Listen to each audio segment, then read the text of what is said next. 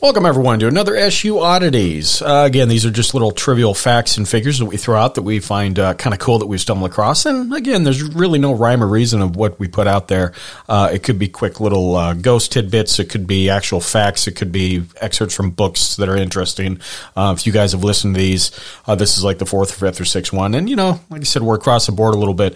Um, hopefully, you know, Patreons, it starts with you. And then, of course, we're going to throw out to the regular listeners. So if you have any recommendations for short little clips, or tidbits that you feel that something you can talk about, by all means, uh, let us know. But on this one, uh, it's actually an article that I stumbled across, and I think in this day and age, in this time that we are in, especially as Americans uh, living here in the United States, and you know, it seems like um, there's other countries that are kind of going through the same thing. It's it's a definitely a weird, weird time you know, conspiracy theories have been around for a long time. Uh, you know, some of the old ones, again, this article mentions, uh, you know, your, your typical, of course, 9-11 is a conspiracy theory. Um, some of the older ones, you know, who built the pyramids and, you know, all yada, yada, yada. Of course, the newer ones where we're at now with, uh, some kind of a pizza parlor, and babies getting blood sucked out of them, IH, QAnon, yada, yada, yada. Anyway, the list goes on. Pick your conspiracy and run with it because trust me, there's plenty to do. But I stumbled on this article here. And it's very interesting. I want to share it with you listeners and see uh, see what you think about it. It is actually from a discourse. It's from Insider. Science has finally cracked the mystery of why so many people believe in conspiracy theories. Again, always fascinating why people go down this road. Uh, but I think, I don't know, I think the scientists have one here. So here we go.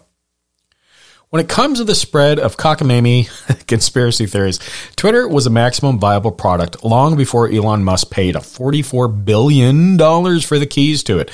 But as soon as he took the wheel, Musk removed many of the guardrails Twitter had put in place to keep the craziness in check. Anti vaxxers used an athlete's collapse during a game to revive claims that COVID 19 vaccines kill people, which I, they don't, I don't think. Again, the jury's out on that. People are on different sides. Anyway, uh, freelance journalists spun long threads purporting to show that Twitter secretly supported Democrats in 2020, which it didn't, and Musk himself insinuated that the attack on Nancy Pelosi's husband was carried out by a jealous boyfriend, which at 81 years old, good on you. Good on you, Nancy. Anyway, like a red thread connecting clippings on Twitter's giant whiteboard, or a huge homicide board, I guess, conspiratorial ideation spread far and wide. By some measures, more than half of Americans believe at least one tale of a secret cabal influencing events. Some are more plausible than others. A few are even true, but most, from classics like the fake moon landing to new school stuff like 5G cell towers causing COVID, defy science and logic. And while social media platforms like Twitter and Meta may help deranged conspiracy theories mysticize, a uh, fundamental question remains why does anyone fall for stuff like this, right?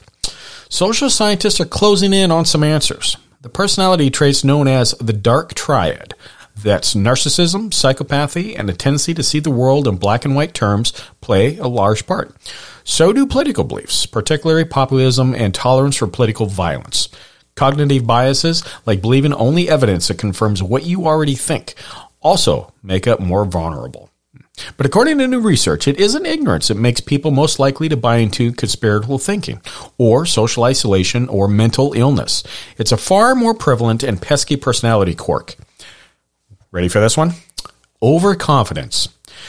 The more you think you're right all the time, a new study suggests, the more likely you are to buy conspiracy theories, regardless of the evidence.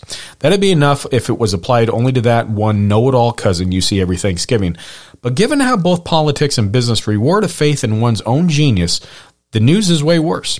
Some of the same people this hypothesis predicts will be most prone to conspiratorial thinking also have the biggest megaphones, like an ex president who believes he's never wrong, and a CEO who thinks that building expensive cars makes him some sort of a visionary.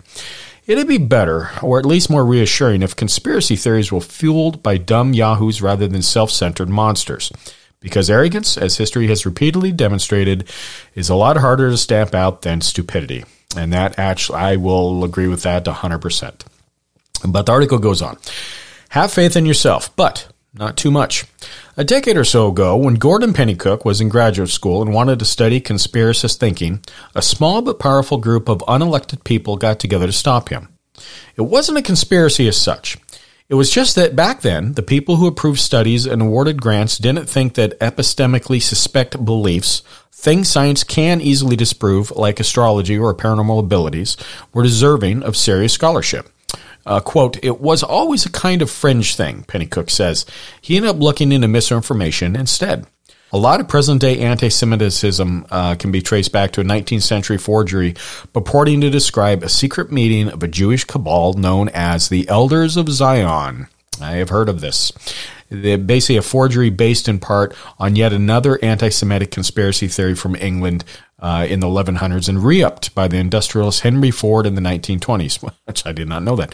In 1962, historian Richard Hofstadter warned against what he called the paranoid style, unquote, of America's radical right and its use of conspiracy fears to whip up support. Still, most scientists thought conspiracy theories weren't worth their time. The province of weirdos connecting JFK's death to lizard aliens. I shit you not, I've heard of that. Then the weirdos started gaining ground. Bill Clinton, they claimed, murdered Vince Foster. George W. Bush had advanced knowledge of the September 11 attacks. Barack Obama wasn't born in the United States. Belief in baseless theories could lead to actual violence. Burning cell phone towers because of that COVID thing, or attacking the Capitol because Hugo Chavez rigged the U.S. election. By the time of the January 6th insurrection, uh, Pennycook had already switched to studying conspiracy. It still isn't entirely clear whether more people believe conspiracy theories today. Maybe there are just more theories to believe. But researchers pretty much agree that crackpot ideas are playing a far more significant role in politics and culture, and they have a flurry of hypotheses about what's going on. People who believe in conspiracies tend to be more dogmatic and unable to handle disagreement well. They also rate higher on those dark triad personality traits. They're not stark raving mad, just a tick more antisocial, which in its right uh, is dangerous on its own. So, but at this point, there are just way too many believers in cuckoo theories running around for explanation uh, to be ignorance or mental illness. Throughout most of the 1970s and 80s, that's 8-0 by the way, uh, believed Kennedy was killed by a conspiracy, says Joseph Uscinski, a political scientist at the University of Miami. Would we say all of those people were stupid or had a serious psychological problem? Of course we wouldn't say that, he says. Well, jury's out. Which brings us to the overconfidence thing. Pennycook and his collaborators have been looking at ways the institution could lead people astray. They hypothesize that conspiratorial thinkers over-index for their own intuitive leaps, that they are, to put it bluntly, just lazy. Most don't bother to do their own research, and those who do believe only things that confirm their original conclusions again, that's a quick little article uh, that's very interesting. You know what? I've never really thought about the overconfidence thing, although I will say um, the ego is a terrible thing to taste, especially if you are somewhere with two channels. One of them is Fox News, and that's all you know. And it goes back to kind of ignorance, right? If that's what you're going to feed yourself, that's what you're going to believe. Um, there was another really interesting um, study that was done a couple years ago, and actually it's done, I think, every five or six years. Just as politics come up, you know, election terms come up, they tend to roll out this study.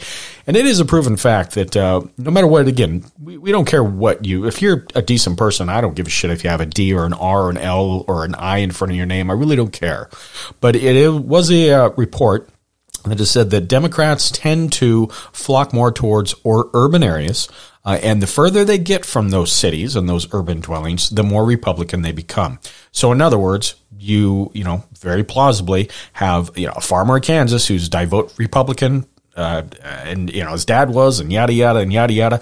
Again, he won't change his mind. It is going to be tough to get over that wall per se. Um, and, and again, it's just a fun example. I think collaboration, the more you're around people, the more you're within a certain group, you're going to shoot ideas around. You're going to listen to other theories. You're going to have an open mind. I think that's what's important. For example, you know, in my line of work, you need to listen to all facets. You need to listen to the contractors uh, side. You need to listen to your management side so we can get a consensus of the best way to go. It's called collaboration. I don't understand how it is fading away, but it really seems like collaboration is fading away, and um, and I don't know if there's a way that we can catch up to it and bring it back. To be honest with you, because I think really that is the key. You know, you treat people how you want to be treated, you collaborate, you listen, you learn, and you grow. Every human being has uh, should have that in their wheelhouse that they absolutely should abide by. Uh, and and at that end of the day, you can decide whatever you want to decide as a person or where you land. You know, I don't care. And if you want to be, you know, the guy that believes in, you know, there's a pizza parlor that are sucking baby's blood out of the back of it, sure, you can believe in that. But at least you gave it your try. At least you try to listen. And uh, 99.9% of the times, if you are listening, I doubt very rarely you're going to walk away with a QAnon theory still stuck in your head. Again, if you do, probably overconfidence. So, interesting article. Hope you guys enjoyed it. And uh, if you have any ideas about your own conspiratorial theories or why it seems like it's run amok, uh, please feel free to write us at strangeuncles at gmail.com. Let us know. Be more than happy to talk about it on the podcast or on these short little snippets known as SU oddities. Close the gates.